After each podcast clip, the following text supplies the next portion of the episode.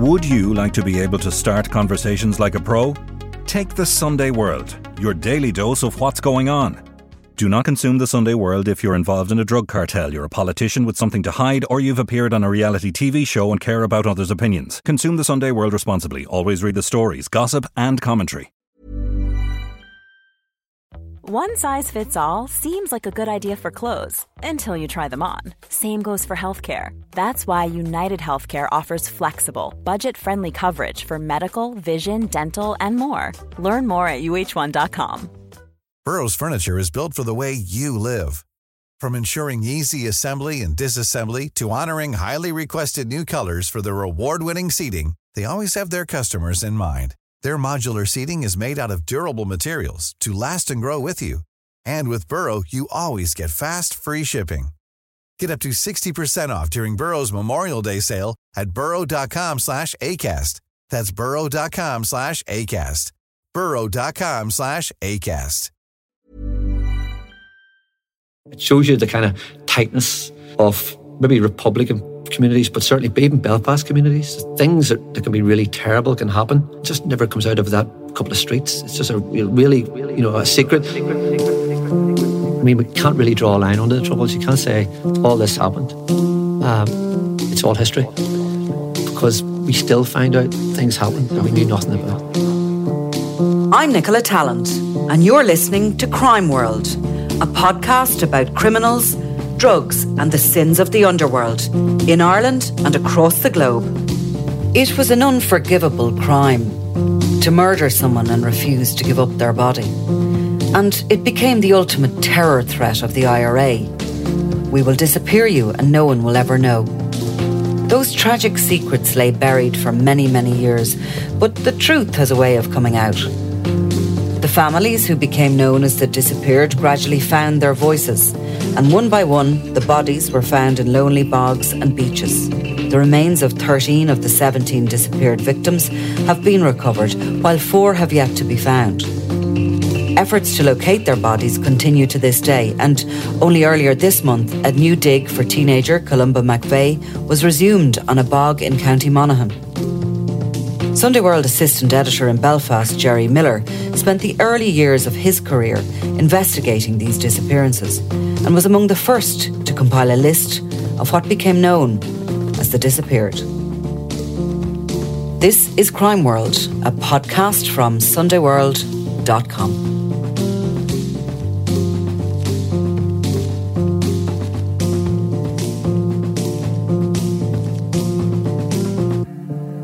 When you wrote this letter to the publishers, and you were planning on writing a book about the Yeah. disappeared. The disappeared weren't known as the disappeared as such. They weren't at all. No, uh, I was from Andersonstown in West Belfast, and when I was growing up, there were two lads from really my estate. Even you know, they, they lived just down the street and and uh, a couple of yards away from the house, really, and they had gone missing. And it was the, you know, everybody in the They're your area age, like. older than me, so older than me to be, you know, one of them was only eighteen, so you know, I maybe, you know, there were there were certainly lads, maybe like we would have been kind of like the, the equivalent of your bigger brothers. Uh, but I, I only I, I remember seeing one of them, but there were uh, John Bugsy McCrory and Brian McKinney, and everybody I knew knew that they just vanished, and, and friends used to talk about them all the time, but it was genuinely no idea what happened to them, like at least any idea that I heard. And I remember uh, Brian McKinney's father, Billy, and after he went missing, he used to walk past our house up the hill to Mass every day at the top of the street. And really, you'd never seen a sadder man. He walked like he had the weight of the world on his shoulders and, and all the joy had been taken from his life. So always remember Mr. McKinney. Uh, but actually, I remember seeing Bugsy McCrory. This is one of the disappeared.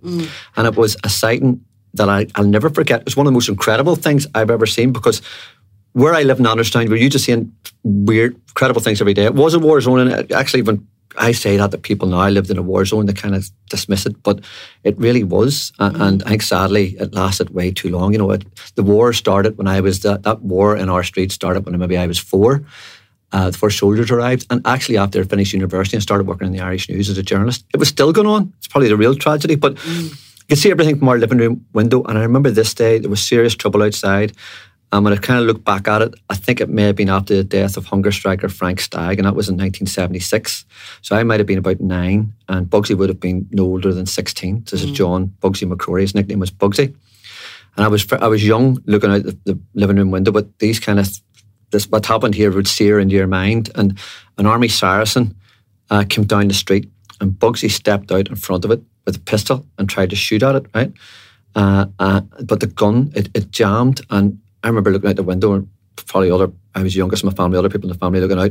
And we were just horrified. We thought soldiers were going to shoot this guy. Bugsy even knew him. He was, wasn't wearing a mask. He was a, a neighbour. Mm. So thought, thought he was going to shoot him dead. And uh, that was remarkable enough. But after that happened, right, so the Saracen just drove on. The gun jammed. So Bugsy then started taking the gun apart. I remember him banging him, banging the gun on the pavement. And he put it back together again. And by this stage, the Saracen had circled the estate and was coming down the street again. So I think, you know, hands in, in their face going, please don't attack the Saracen again, you're going to die. And of course, he steps out again, points the gun at the Saracen, and again, it didn't go off. And again, the soldiers didn't shoot. Like they're probably hiding inside the Saracen, afraid of getting shot or whatever. So, so I thought, wow. And, and that was, that was, uh, two, you know, he, Bugsy survived that day, but just for two more years. And then he disappeared. Right. And he just vanished off the face of the earth along with, along with Brian, Brew, McKinney. Did they both go missing at exactly the same yeah, time? With, yeah, within a half an hour of each other. And so, like, my story would be, you know, once I got my journalism degree in DCU, I tried to find out what happened to the missing lads.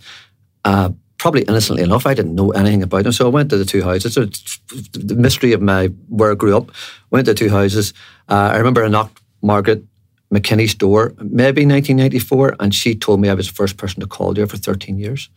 Uh, and then then Nicola just took another strange turn. This is still trouble time, so took another strange turn. I, so after interviewed, maybe several times interviewed Mrs. McKinney. What did she son. say at that stage?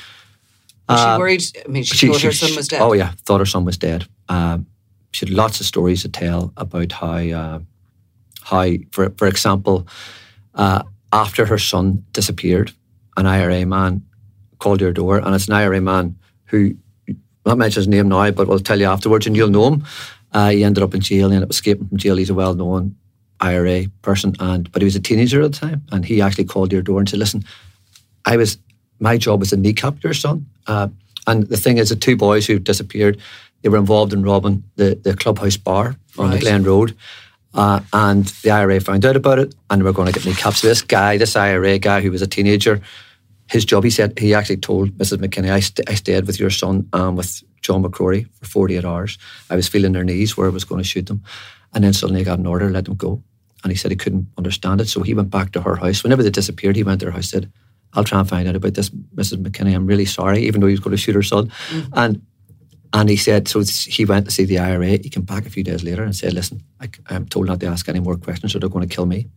So that's how serious it was. And was so he genuine? He, he she, Mr. McKinney always said, who's, yeah. the, the, late Mr. McKinney said he was completely genuine. A, a, a, guy who was trying to, even though he was going to shoot her son, a guy who was there to help. And he was told, no, don't ask questions or you're going to get it. So that that was that. But I mean, after I spoke to Mrs. McKinney several times, so maybe the word got out and she was talking to people that I was visiting her house. And then it was it took a strange turn. I was approached by a man who told me to hold fire in the story, and he said to me, "You know, we were looking into it. It'll, open a whole can." I remember looking back, and the one thing about this conversation with this guy, uh, who was nameless, uh, and it was obvious he was talking with authority. He did, I didn't ask him if he, was in, the IRA, and I didn't have to. He just you just knew, and he said, "Listen, it'll open a whole can of worms if you do this."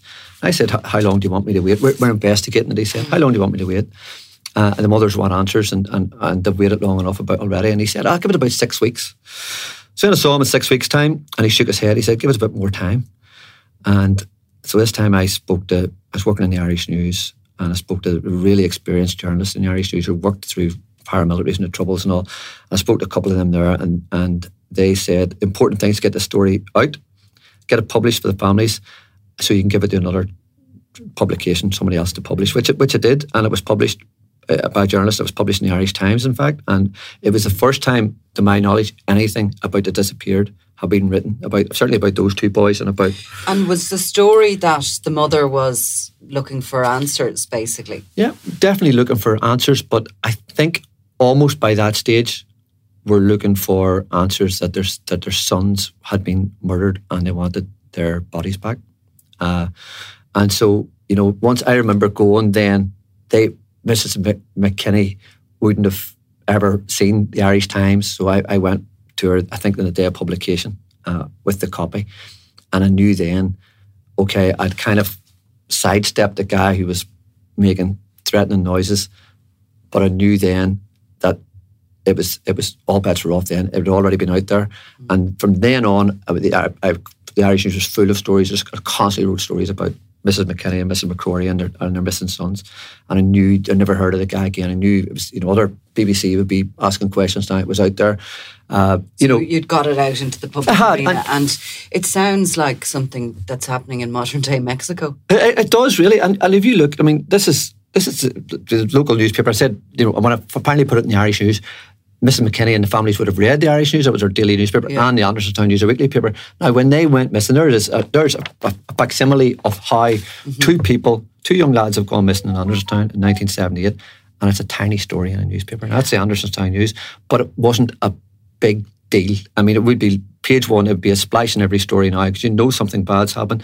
I think in those days, people kind of thought mm, they've been up to no good. They're on the run, you know, mm-hmm. something like that. So rather than and the families didn't know either. The boys didn't come back. They put a wee statement out. They're not sure. So it's actually, you see it there, a very mm-hmm. small story. Uh, but, you know, it, it's it's sort of, it it's sort beginning. of people people went on a run. I remember people in our, you know, you just kind of, I was young, but you realise people just disappeared to go to Holland or America or down south. And there were tumultuous times. And, you know, they would have assumed just they got into trouble and and they've, they've gone on a run. And that's probably what the IRA wanted people to think you know. And the truth actually then came out very slowly. And that story about the, the when, when you started talking to their parents, they said yes, they robbed the club. Uh, yes, you know, they were going to get kneecapped. Uh, you know, and and really what I learned, I spoke to a lot of people around the area, and what I learned really uh, that Bugsy McCrory, uh, John McCrory, had a, an argument with a senior IRA guy in the area, mm-hmm. and during that argument uh, in the street, he pulled a gun and threatened this guy with a gun. And I think that sealed his fate more than anything, more than a robbery. I think that's when some order went Were they out. the first two then to have been disappeared in that fashion? Uh, strangely enough, uh, there were two. They, they, weren't, and so the IRA in Andersonstown had experience of, mm. of doing of doing that, and uh, it was six years before, mm-hmm. and they disappeared two other people uh, who are called Kevin McKee and Seamus Wright in 1972. Now, both of those were IRA members. So, what happened when I suppose an IRA member went missing, unlike these two guys from my part of my, my part of Andersonstown.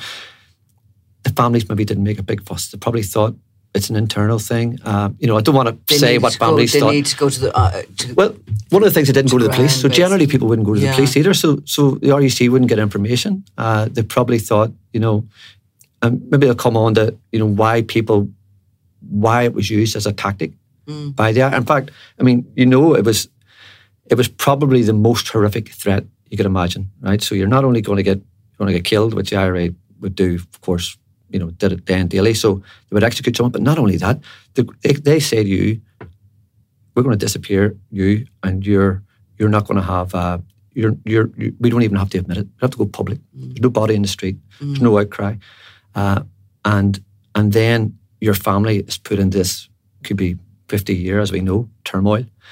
Uh, so you only lose your own life, you're actually ruining it. So it's a huge threat. And also, I presume, like, so, you know, in a way, you can hope that they were very quickly executed, but yeah. there must have been that terror that yeah. were they tortured? Yeah, definitely. And you know, they were taken generally across the border, so they weren't uh, abducted and executed immediately. So yeah, I would say they were most of them were interrogated, and the ones who were alleged they were informers uh, were definitely interrogated, probably for you know, and we know for it could be for weeks at a time.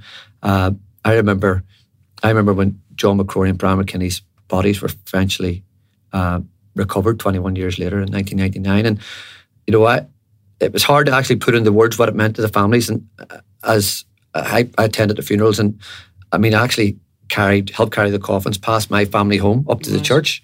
And, you know, I, wasn't doing it as a journalist. I was I, like, I really was doing it as a, as a neighbour and I hope a family friend. And it, I was really, really sad. But I think it was, really important for it was really important for the mothers. I think that Mm. in particular they knew their sons were dead and wanted to give them a Christ, Christian burial. So I think that was that was very important. But I mean, it, whenever then you go back to the sequence of events, Nicola. So whenever so these bodies were found uh, in 1999, but it was just a short time before the IRA finally came clean. I mean, they came clean to, to up to a point, of course, but they came clean and they issued a statement. So this guy who had said to me, "Oh, we're looking into it," there was some sort of truth in that because for several years they had been obviously collating the information about what their members had done, and then they issued a statement in 1999 and said, "We have killed nine people and we've secretly buried them."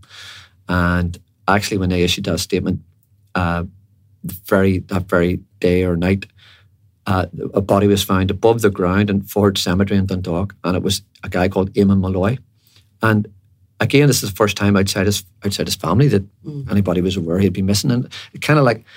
It, it was nothing in the press, really, that I remember, or that anybody remembered when he disappeared in 1975. And it, shows you the kind of tightness of maybe Republican communities, but certainly even Belfast communities. Things that, that can be really terrible can happen. Mm. And even the press, it just never comes out of that couple of streets. It's just a really, you know, a secret. And it could be a Republican thing. So we know, for instance, Eamon Molloy was a member of the IRA.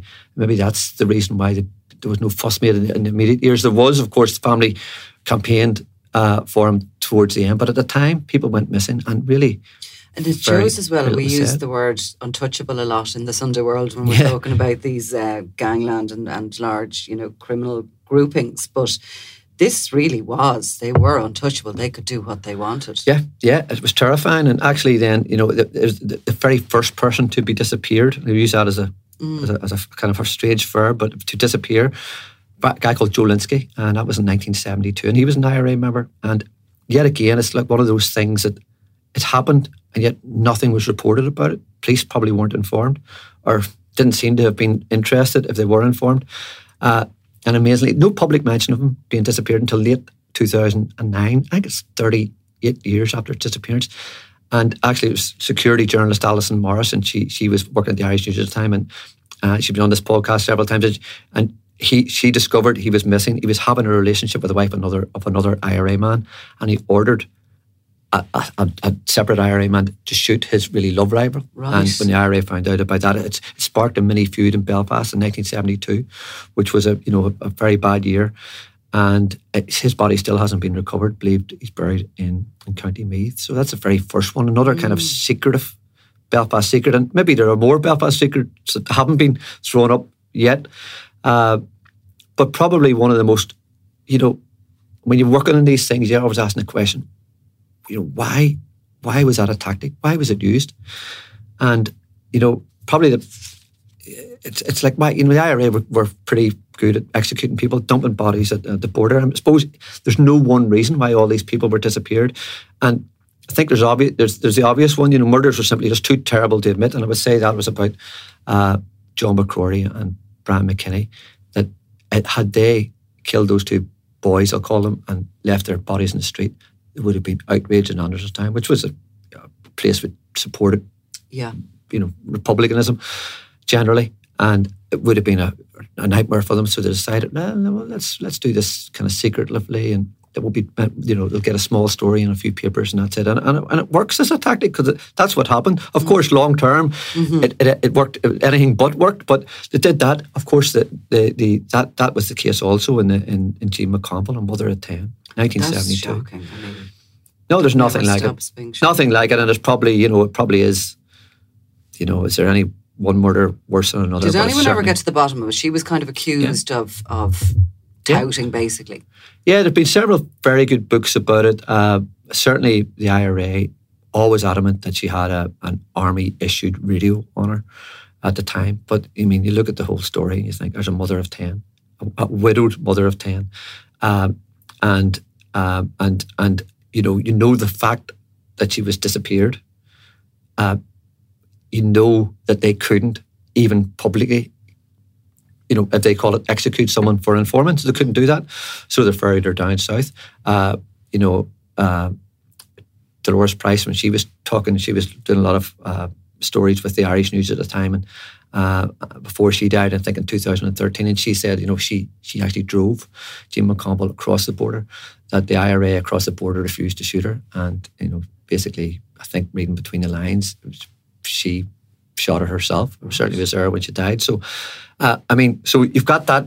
Why did it disappear, people? Some of them sometimes are too terrible for the IRA even to admit they were doing mm. it. But uh, was she the only woman? She was the only woman, yeah. Yeah. And what year was it? 1972 in December. Not the first person to disappear, but yeah, there are four people that I yeah. think I know that disappeared in 72. And the other two, now that, that's that, you know, the two in Andersonstown, lower Andersonstown was Kevin McKay and Seamus Wright. And they, they, uh, they, you know, it was it was actually Brendan Hughes, who's a famous late famous IRA man, and he he said that uh, they were buried in secret because their Republican families would not have wanted the stigma of them being labelled as touts. Now, being a tout is a terrible thing because you, you know a tout is really you're betraying the fight for Irish freedom more than anything, and uh, and so that's what he said. And you know you can be sure that explanation is no longer true, and it wasn't true after. It may have been true at, at that time, mm. but it certainly wasn't true because families did go public and campaign for their for their sons and brothers' bodies to be returned. Uh, so that was one of the reasons that they didn't want, you know. The, so so you, you have Eamon Molloy executed and secretly buried, and the reason why that happened. This is the, the guy who was found in the coffin yeah. in in 1999 in, in County Louth. He was a very senior IRA guy in North Belfast, a quartermaster. So apparently he knew about all weapons and dumps and stuff like that. And when he, it was discovered that he was working for the enemy, allegedly, but I think it doesn't. It, it, I haven't seen it disputed at all. But uh, it, that he that he was, they were too embarrassed to admit somebody so senior and had with so much influence could have been betraying the Republican cause. So rather than admit and and shoot him as an informer, mm-hmm. they disappeared him, and then people thought he's gone on a run, and so it was like so. There are all these different reasons. So that's all why these different reasons, yeah, yeah. and yeah. all of them, uh, well, a lot of them certainly the ones that we've spoken about come back to sort of shame. Come back to shame, yeah, but I mean, no, in certain cases, I think it wasn't shame. They were they were intentionally killing people, uh, but they were doing it tactically. Mm. So it was kind of cold blooded. They were saying, "This one this one Sanders' time, better not leave the body in the street. This one's a mother, mm, mightn't look good, you know. So there was all this one's an IRA, senior, a couple of senior IRA people. Let's not let maybe let's, let's protect not let families. out that they, out. you know, yeah, that, that, we have people like that in our who, ranks who, who, are who are yeah. who are betraying, mm-hmm. as allegedly at least betraying their their organisation. But I mean, it, it, there's there's um, one thing leads to another. You know, with stories, one thing leads to another, and actually, when I was writing these stories then in the Irish News, it was getting a lot of information was coming in. I remember one time getting information from a watchman who worked in West Belfast, and he had worked in a in a and when, when a Glencullen estate was being built, and he had information that he saw people digging. So there was these rumours of mass graves in Black Mountain in West Belfast. And I would inform I informed the police and the RUC started a search. Nothing was found. But, you know, the thing is that police, no doubt police took little or no action. Republican areas, often involving Republicans themselves. Like police didn't, the RUC didn't open an investigation into Jean McConville's disappearance for 23 years. Uh, until 1995. And what um, was the kind of the reason for that? Were they kind of claiming that she had just taken off? Yeah, she got sick of her uh, 10 children? Uh, this might sound bizarre, but from where I was sitting and where I was working, it was just a West Belfast thing. It was an internal Republican thing. Um, you know, let them do what they want in their own. You know, the, mm-hmm. often they didn't get cooperation from families, so the police just and, and they, they weren't welcome. Police in a lot of areas, so they didn't quite do their they just didn't do their job. But around about that time, 1995, when I was working at the Irish News, the RUC did set up a special unit, and I asked to interview the, the head detective, and uh, it was actually during that interview, the detective mentioned another missing man. So and you if, had your list of twelve at this stage that well, you I, compiled. Well, I, tell you the truth, no, I didn't. That was before that even, right? So I had had a list of it was it was just they were kind of like dots, but they weren't linked. So different people, Jean McConville had gone missing, the two people in my street had gone missing, and maybe the odd rumor about something else. But uh, they mentioned so the, the RUC at the time, 1995. Now we know by then 17 people had gone missing, and they set up a special unit, and they said. Uh, told me they're, they're just they, they they have they have identified four people who are missing. So that's how basic their investigations were. You know, four people, and we knew you know now it's 17, but probably had a guess it was certainly 10 because different people were contacting us and contacting various families. Families are starting to link up and saying, What happened to your family? Mm-hmm. Similar thing happened, happened mine. And and they mentioned, so the, the three we knew off the McCrory, McKinney, and Jean McConville, and then they mentioned Brendan Megraw. And so Brendan Megraw's I wrote a story in the Sir, you know, lead story in the Irish News, you know, RUC widens probe for missing. And that's Brendan Megraw's first time he's mentioned in the paper, probably since he disappeared. But another really, really unusual case. Now, so I interviewed his, his mother, Bridget, and she said a few people had contacted her since her son disappeared 16 years before. But unlike the other cases, it had attracted a bit of attention at the time because his abductors had actually injected his pregnant wife, tied her up, and injected her with something to calm her down. It was, it was later said in, in the inquest. And he wasn't at home at the time, and he came back, he abducted him, and he vanished off the face of the earth. Largely forgotten by the media until the police, RUC mentioned his name, interviewed his mother, and and like kind of so one story leads to another, and uh, I'd written a story as see there in the Irish mm. News, and a former IRA man called Eamon Collins contacted me in the paper when he read that story. Right, Eamon was a kind of hate figure. He's from Newry with Republicans because he wrote a book called Killing Rage, and he was, you know, he detailed his detailing his time in the IRA, and he had a photographic memory, so he remembered everything. And The guy was involved a lot of stuff, and he said, "Listen, I think I know what happened, Brendan." And so I was talking to him on the phone and stuff, and and then I met him, and and uh, and he said, "I think I know, I know what happened because." Uh, that thing about an injection. He said, I was at an IRA anti interrogation lesson for new recruits in Dundalk, and the guy giving the lesson mentioned about a man being abducted. An informer, he said, he said, We killed him, buried him in County Meath, but we used an injection when we were, he was injected or somebody was injected whenever he was abducted. So so then Eamon Collins contacted me. I'm sure I give that information to RUC, and I'm sure then well, I certainly give the, contacted mm. Brendan Megraw's mother and made sure they all knew about that. But it was it was see it, then there was actually I went to Eamon's home to meet him, talk about that and other things, and it was actually on the night before he was murdered. So I I was off work. I had my daughter with me, a couple of years old.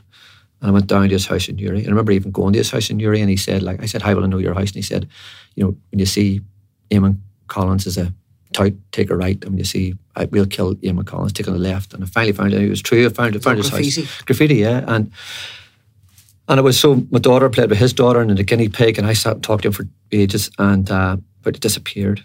And I mentioned a couple of things he said. But but then I left, I left his house that night, probably about, it was getting dark, six o'clock or so and his spaniels were jumping up on me. And uh, and then I woke up, woke up next day and he was murdered. So he had gone out to walk his dogs next day and he was he was beaten to death. So it was really horrific. a really horrific thing to have happened. And you know, I was you know in his house the night before, so I thought it was it was terrible. But and even when he was telling me about it disappeared, and this is probably a really essential thing, Nicola. Like he was telling me about disappeared, and he said it's actually used as a verb by the IRA. You know, he said, "We will disappear you. You will be disappeared."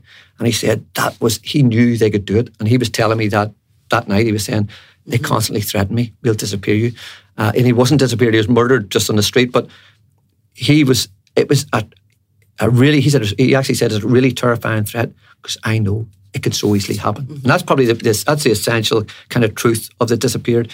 And the IRA used it as a, as a, I mean, it is a verb, but as that sort of verb, we can disappear you, we will disappear you. Um, and we don't even have to issue a statement, you know. It, you know, it's just, it was, it was, it was just, you just be gone and your family's left in, in a purgatory. so, so that, you know, it just shows you that you start writing stories like that, at least yeah. one thing to another. And, and, and, uh, and so, you know, that was poor Eamon Collins, and it was a, another kind of link to the disappeared, mm. ended in tragedy as well, you know. And as the time went on, was it families that were coming with little bits, or were they sort of raising yep. their hands and saying, "Actually, sorry, we have somebody as well"? Well, I would say they joined together. Families that disappeared, and that gives them great comfort. Mm. You know, it's like when did they form? Ninety five. Uh, it's probably it's it's probably around then, Nicola. It's it's that sort of a gradual thing, and then when it really and now, I mean, they still have an annual, you know, uh, walk to Stormont, laying down flowers. We know there are four people still disappeared. Uh, but even the people, you know, like Jean McConville's family, Imagine Any family, they still share the trauma of the ones who were disappeared and have gone through so much, so much Mm. suffering that that it's, you know, they may have they may have received the bodies back, but that pain hasn't left, and they still feel part of that, you know, special group of people who suffered in a special way. So. Uh, like it's, it is, as you say, it's like something you would hear abroad, like in It Chile, is, or it's you know, you know, you see is. the mothers in Mexico and they're looking for their Yeah. missing sons. Oh yeah, and there's no there's no no justification for it, you know, and there's justification for allegedly for a lot of things, and people can justify a lot of things. For this, oof, it was certainly beyond the pale, and uh, and you know, so the families families are were very brave and had to go public.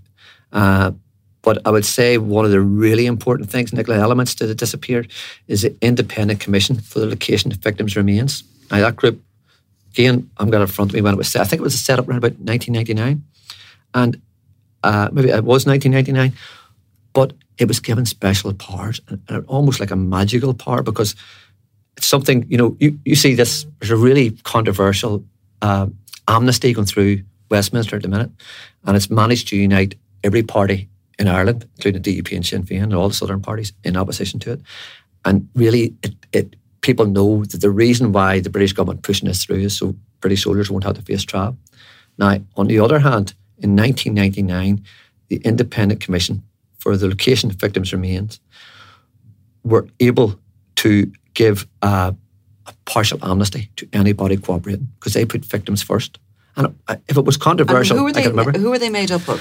uh, a couple of semi-government, maybe even you know other retired civil servants as commissioners, uh, special people. Now these people, and uh, you know, you know their job. Their job would be, and you know, the Geoff Knupfer is the is the the, the, the lead investigator, brilliant police officer from England, and he, I'm sure, has met numerous uh, really IRA members who were involved in these murders, and but they were when this was formed, they said any information we get will be legally privileged. It can't be passed on to police using the court of law. Uh, I think it was amazing foresight and how immunity can be used to positive effect. Like uh, you know, and and it's it's like a it's it put victims first, and they don't want any prosecutions. And it, that, because it was clear that was the only way They just wanted get, the bodies to get the back. Mm-hmm. bodies. And so I would say time and time again, these these commissioners and these members of this independent commission for the location of victims' remains have met people on bogs and in forests and in lonely beaches who actually were there and pulled triggers. And, and they've said, this is where we thought, this we think. And they're probably, you know, he, his statements, he says he meets lots of people who are genuine. They are trying to tell So us where the bodies are. People, some people, I'm sure, were haunted by what they did or what Oh, totally, they saw. totally. I mean, but you know, there- there's even there's, a, there's a, one of the disappeared, Seamus Ruddy, 32 year old member of the INLA, and he went missing in Paris.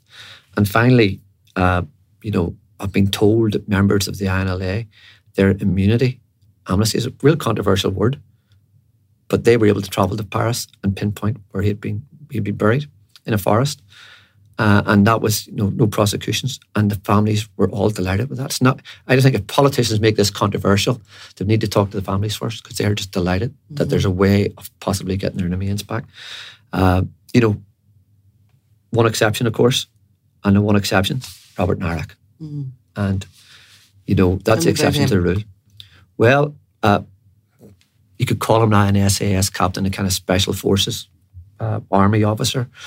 Went to Oxford. He was a top British officer, and he was abducted in 1977 in South Armagh, and he was murdered then just at the, at the, across the border, uh, and his body went missing. Now, uh, basically, and, and the, the Independent Commission for the Location of Victims Remains admit that that's a one case. They haven't done any searches. They've got no info. They've got no info. Or what they say is not enough credible evidence. And, you know, there's a couple of reasons for that. Uh, the IRA aren't even, he wasn't on that list of, of, of nine people, or, you know, now it's been extended. Uh, he wasn't on the list at all. Uh, one reason, I suppose, and people can accept this, happened in South Armagh. So uh, the IRA's kind of command writ didn't really extend to that. It's like an independent, maybe military So zone, yeah. And and one of the reasons how you know that is because there are two Crossmaglen victims of the disappeared, uh, uh, Gerard Evans and Charlie Armstrong, and they weren't on that original list. Now, obviously, obviously, everyone in the IRA killed them. They were from Crossmaglen, and and and they're on the list. But and, and they finally retrieved their bodies. But the IRA wouldn't, from our side, wouldn't allow the IRA command to put these two people. Obviously, wouldn't because they weren't on the list.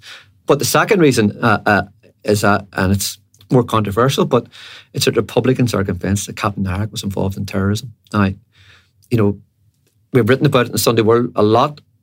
Uh, that you know, but soldier who stopped the Miami Showband in 1976, mm-hmm. the massacre, he had a clipped English accent, and we know there were other people who who were in that roadblock, they were serving British soldiers. You know, they were local regiment.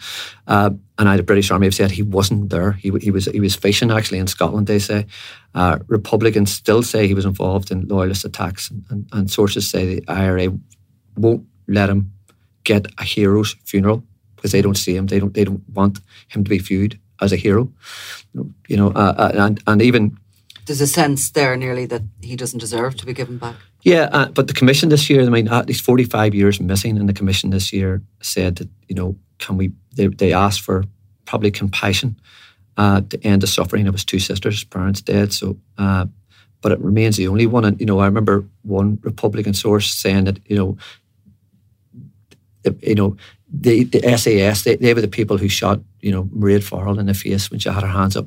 So all bets are off when it comes to these people. They do not want to like this is this is he's the exception to the rule. You know, he's a he's the one that he's the one that I would say what's left of the IRA are probably saying, you know, everybody else is a mistake. Nah, you know, they, won't admit mm-hmm. that they're wrong in that area. So I mean, it's just it's just different, and obviously but at the same time, it's not different. Family suffering is the same, and it's something so that's un- unjustifiable. Up, you know, who was what was was the most information coming in on Jean McConville? That was certainly the one we heard so much about, or was there just so many people to shout for her?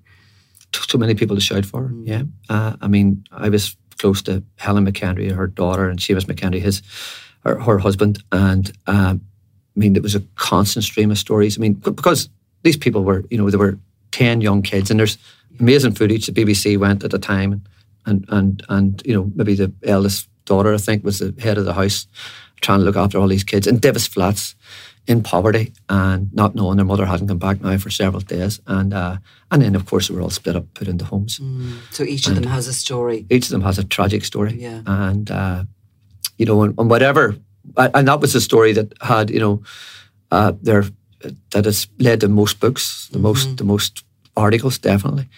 But it's a infamous, if not the most infamous murder. And it's not fair to say there, there so many no, people were killed, but it's certainly one of the one of the ones. I suppose it's that idea that well, firstly, she's a woman, a mother, you know, and um, it just seems so inhumane. Yeah. Not that all the rest of them aren't, but yeah, yeah she but, really certainly, and we can all see the the image that's there of her. Um, she's probably the most recognisable name. Who was the first that was discovered? Richard? Well, that was that's my list there, and that's that's yeah. Joe Lynskey, and that's the one that Alison Morris found out about well, years still later. Missing. Still missing, yeah. Uh, so there are four people still missing. So body 1984. That's a That's basically they didn't mean that body to be found at that point.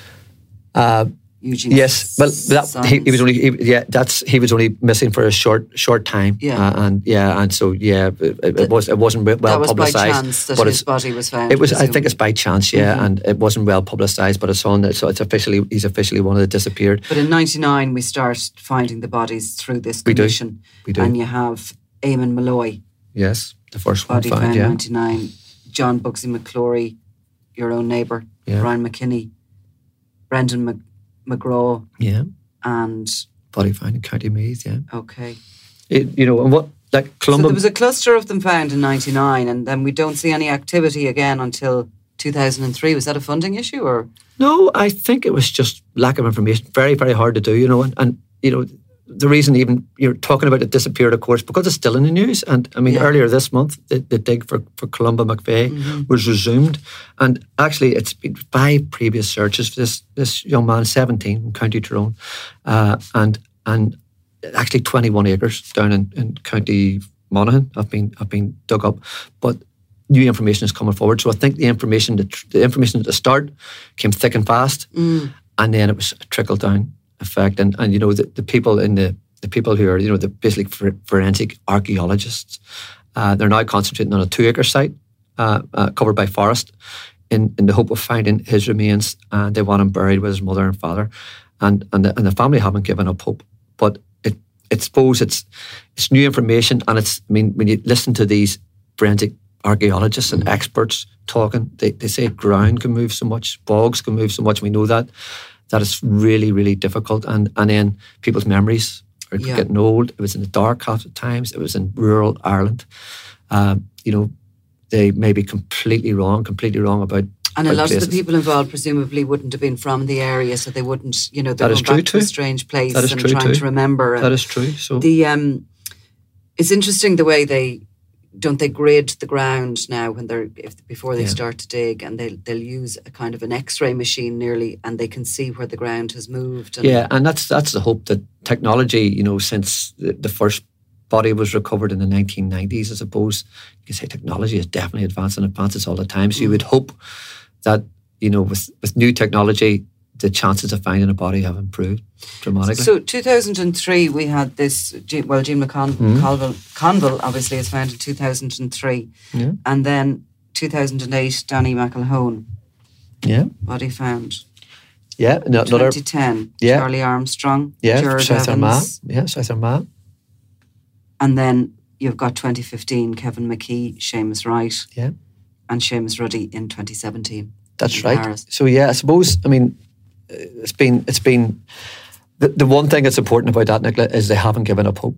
I mean mm. the, the the commission for the location of victims' remains still has a very active website. Asks for people to come forward, guarantees them you know the mm. immunity or, or or whatever it may be called, that that their information will not be passed on. So. It's, they're very hopeful, mm. and, and they and they do say in interviews they do still get information. Uh, not as as reported on, on Captain Nairac, which remains one of the mysteries of the Troubles. And we we still in the Sunday world in the north, we still have have regular splashes about you know Captain Nairac, you know even now, uh, but there is still hope. And and actually there, I mean, you know, very recently another person was added to the disappeared. Yeah, I was going to ask you, Seamus Maguire, 26, disappeared around 73 or 74. Yeah, and I mean- is 48 years ago. Yeah, and that's another, you know, maybe I'm, I'm exaggerating this sort of thing about, you know, nationalist or that's uh, that's in County Tyrone. The kind of it's not secrecy, but uh, that that a lot of things weren't talked about, and so this man, Seamus McGuire, disappeared. He was last seen in a bar. Uh, they don't know which faction of the IRA. There was a bit of a struggle on between the official IRA and provisional IRA, set in 1973, 74, as you say. It was only revealed this February, February 2022, that the Commission had announced this man is missing, and, and we believe he's one of the disappeared. We never, nobody's ever found his body. So you know, his family hadn't spoken publicly about it, and I, that's so often the case. So, I mean, if somebody can go on, you know, be added to the, the list of the disappeared, and I was the seventeenth uh, member only this year. I mean, it shows you that the troubles. I mean, we can't really draw a line under the troubles. You can't say all this happened. Um, it's all history because we still find out things happened that we knew nothing about.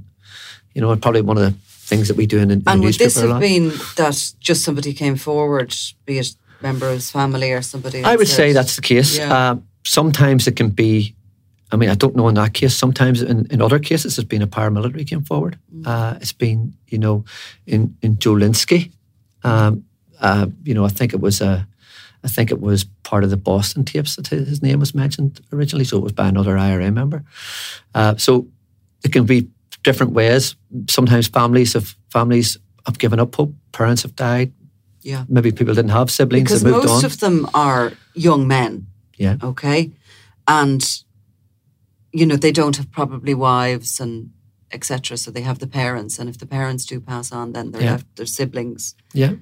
But because they haven't sort of matured to become adults with families, Yeah. there's less people there Yeah. really to Yeah. shout for them. Yeah, and I, I know. I mean, that's from my upbringing in Andersonstown. You see, John John McCrory may have been Bugsy McCrory. I think he might have been eighteen actually, but he he. Uh, I mean, I saw him with a gun at sixteen. So people grew up very young. It's things that were a kid. I mean, I, I always think that's how you know it's a there is a there's an uprising on. There's, there's real this is real trouble when you get kids who should be at school carrying guns. You know, you've lost control has been lost, and that happened very regularly. You know, either you know they were, I mean, you could call them child soldiers. They were child soldiers, but they wanted to be child soldiers. You know, I'm not saying. I mean, John, John McCrory. I don't know where he got the gun. He wasn't a member of the IRA.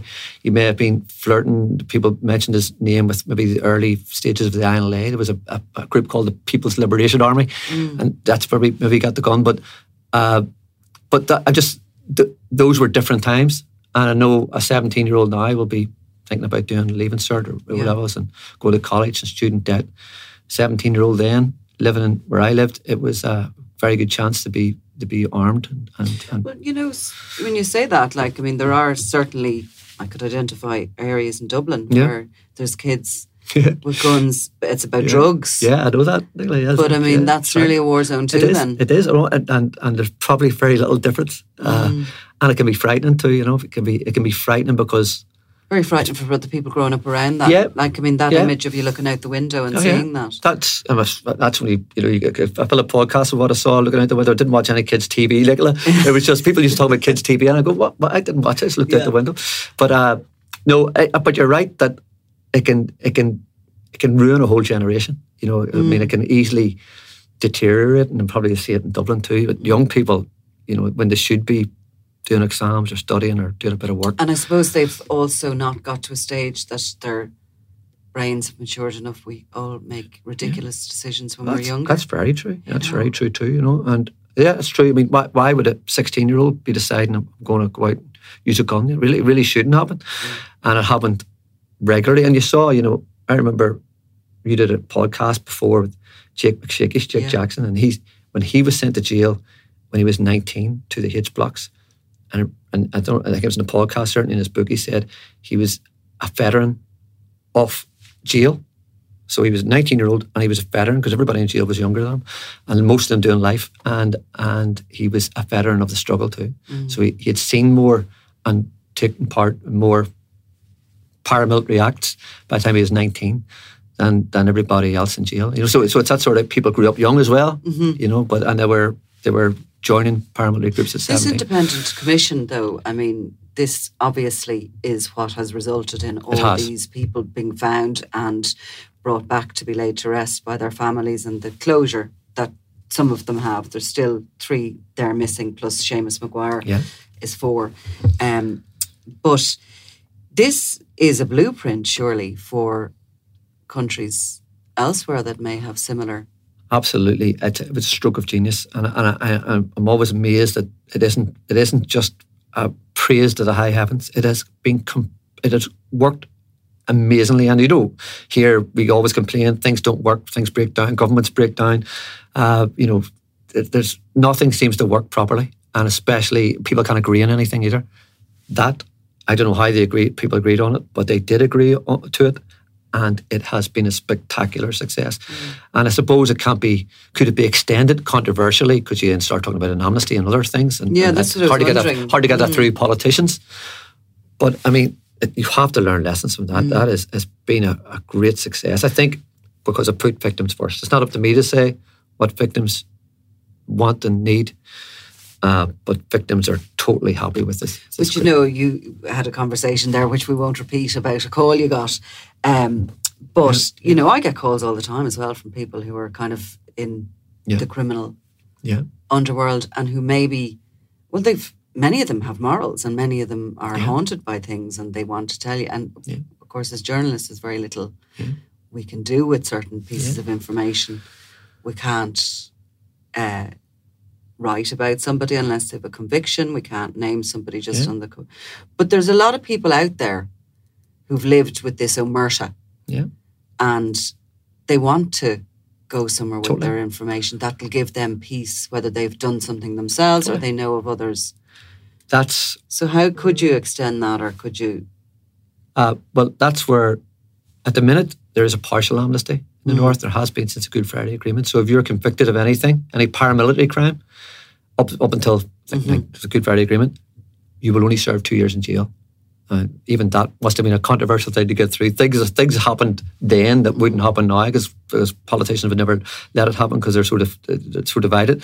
But even that two years put a stop on so many people talking, and, and for a while the I, I, got a feeling that people thought mm, there is an amnesty mm. that nobody's ever going to be convicted for a couple of years, maybe in the two, year 2000s, and we heard a lot of stories that we didn't hear.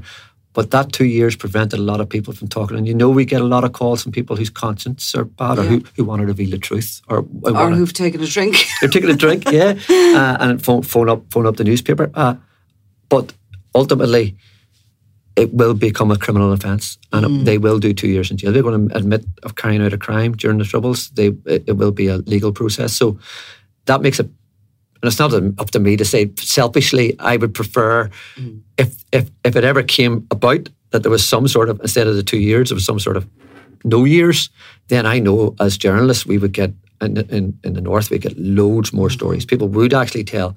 And it might be to the benefit of a lot of people as well because we'll actually find out the truth about things. But at the same time you know that's a it's a bigger issue. It's, that's, mm. selfish of, a, of, somebody who wants to get to the truth rather rather than actually get justice, which a lot of people want the justice part of it too. So, but it's very interesting. It, it, within this story of the disappeared, there is that which comes up again and again when I'm talking to the journalists up here. There was a lot of things that just weren't properly investigated. Oh, totally. Now, look, there was a, a war, etc. But I mean, even murders that weren't connected to the troubles that they were just not given the the yeah. resources to investigate and but, you know um, there's that. And obviously then there's this big big issue screaming out from these pages of that omerta and that existed and that it's such a powerful thing. And to the paramilitaries it was powerful but it, in now in more modern times when you've organized crime it's what keeps the show on the road. Yeah there certainly is that. Uh, I mean, even knew growing up, and you know, lots of my friends would have been friends with the with the, with the guys who disappeared in, in my estate. Not a word. Nobody had any idea. So I mean, it's it's a it's a it was a I suppose being a member of a paramilitary group, it was very very strict on murder. and you know people, you know, somebody went to jail, you realise oh, that person must have been doing something, or you know, it was really really really top secret, and that secret exists. Yeah, I think it exists to a point now. But I mean, the paramilitary groups don't shouldn't the, the, the, mainstream ones shouldn't exist. The, the, loyalist ones, we write about them every week. They mm. exist to a certain extent. Crime, uh, provisional IRA really shouldn't exist. If it exists, I no idea why.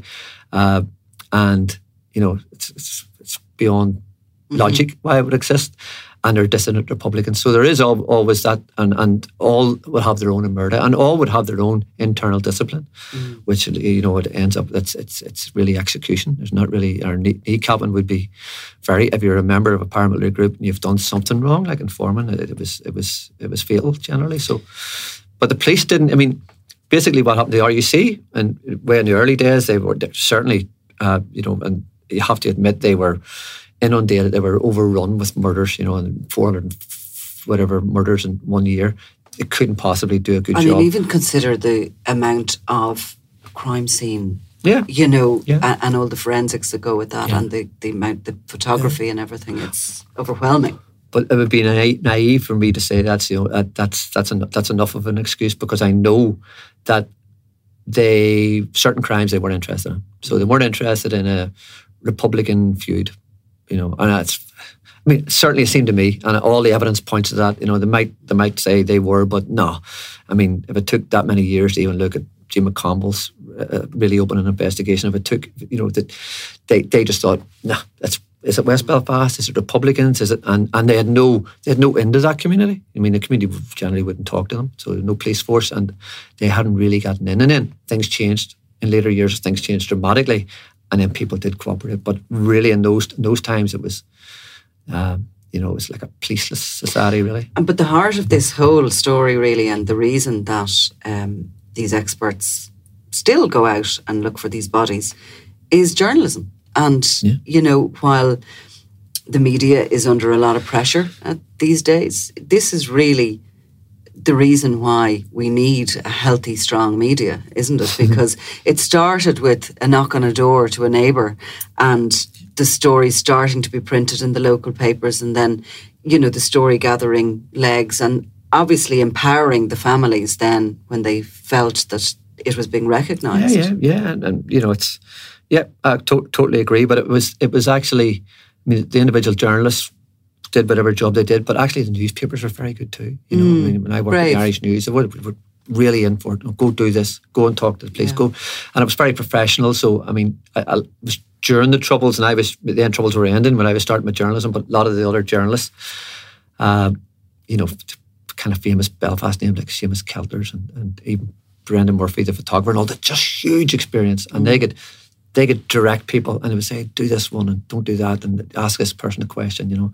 And they knew the underworld would be more of a Dublin term, but they knew the kind of contacts that they could maybe talk to somebody about something. Uh, and and they were great. And so I think there was a great experience in in, in Belfast journalism. And it probably, you know, there still is actually that it may have become a, a barren patch in between when newspapers seem to go down a bit, but I think they're on the rise again. But, you know, I think uh, in general, you know, Uh, probably because of the news agenda in in the north that the the quality of journalism was very high. Not of the, not of the big you know big mm-hmm. big bucks in, in, in British journal in, in TV journalism and all that. And the executives, a lot of them did their cut their teeth in here. So I think it was a there was generally a high standard. People were very genuine about their work. You know, there was mm. no and there was no. I mean, people might have their own politics, but nobody ever came to a story with a bias. You Yeah. went and said, "Hey, there's a wrong here, or somebody wants to talk. Let's do it." You know, and we know. I know. You, you know, in the north, the Irish News is a nationalist paper. The newsletter is a unionist paper. Belfast Telegraph's in the middle. Uh, you know, and the Andersonstown News, a local paper, it's a nationalist paper. But hey, when it came to stories, it was you know, you know, you nobody They don't refuse. they never. No, no, they, they were you were put out. You were put out, and people were happy covering real stories, you know, and still are without any without any bias. And Gerry, you never wrote the book. Ah, still time.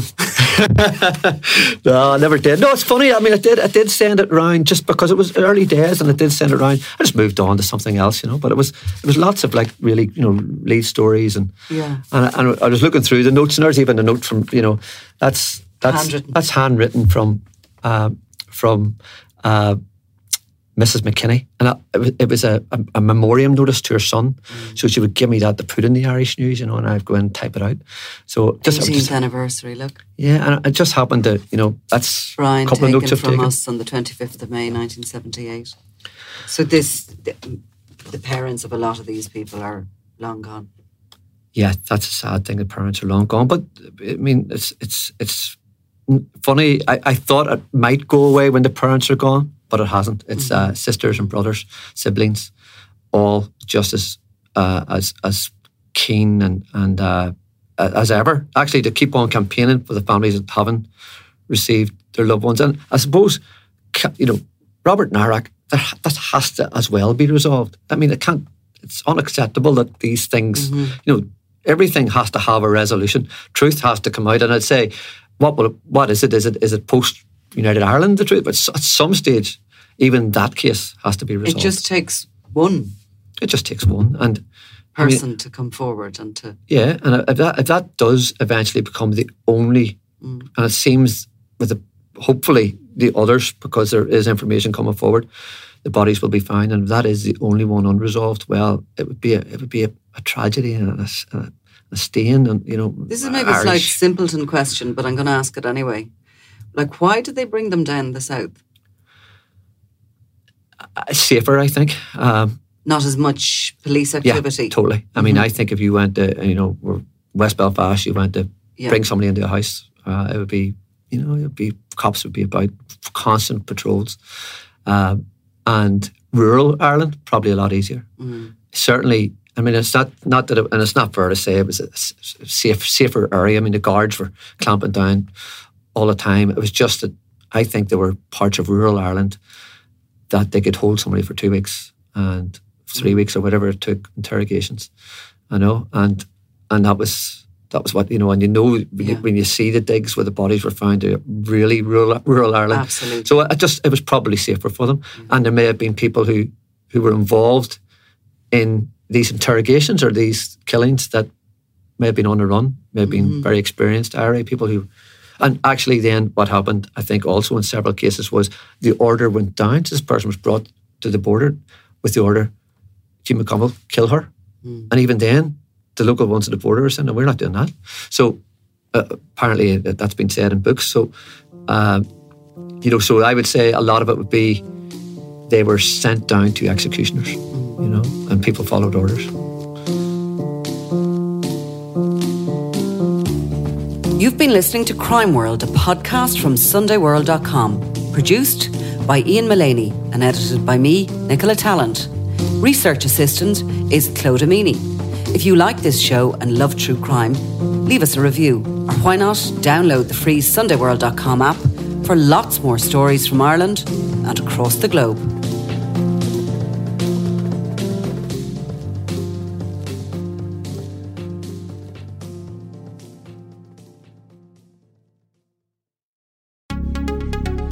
Would you like to be able to start conversations like a pro? Take the Sunday World, your daily dose of what's going on. Do not consume the Sunday World if you're involved in a drug cartel, you're a politician with something to hide, or you've appeared on a reality TV show and care about others' opinions. Consume the Sunday World responsibly. Always read the stories, gossip, and commentary.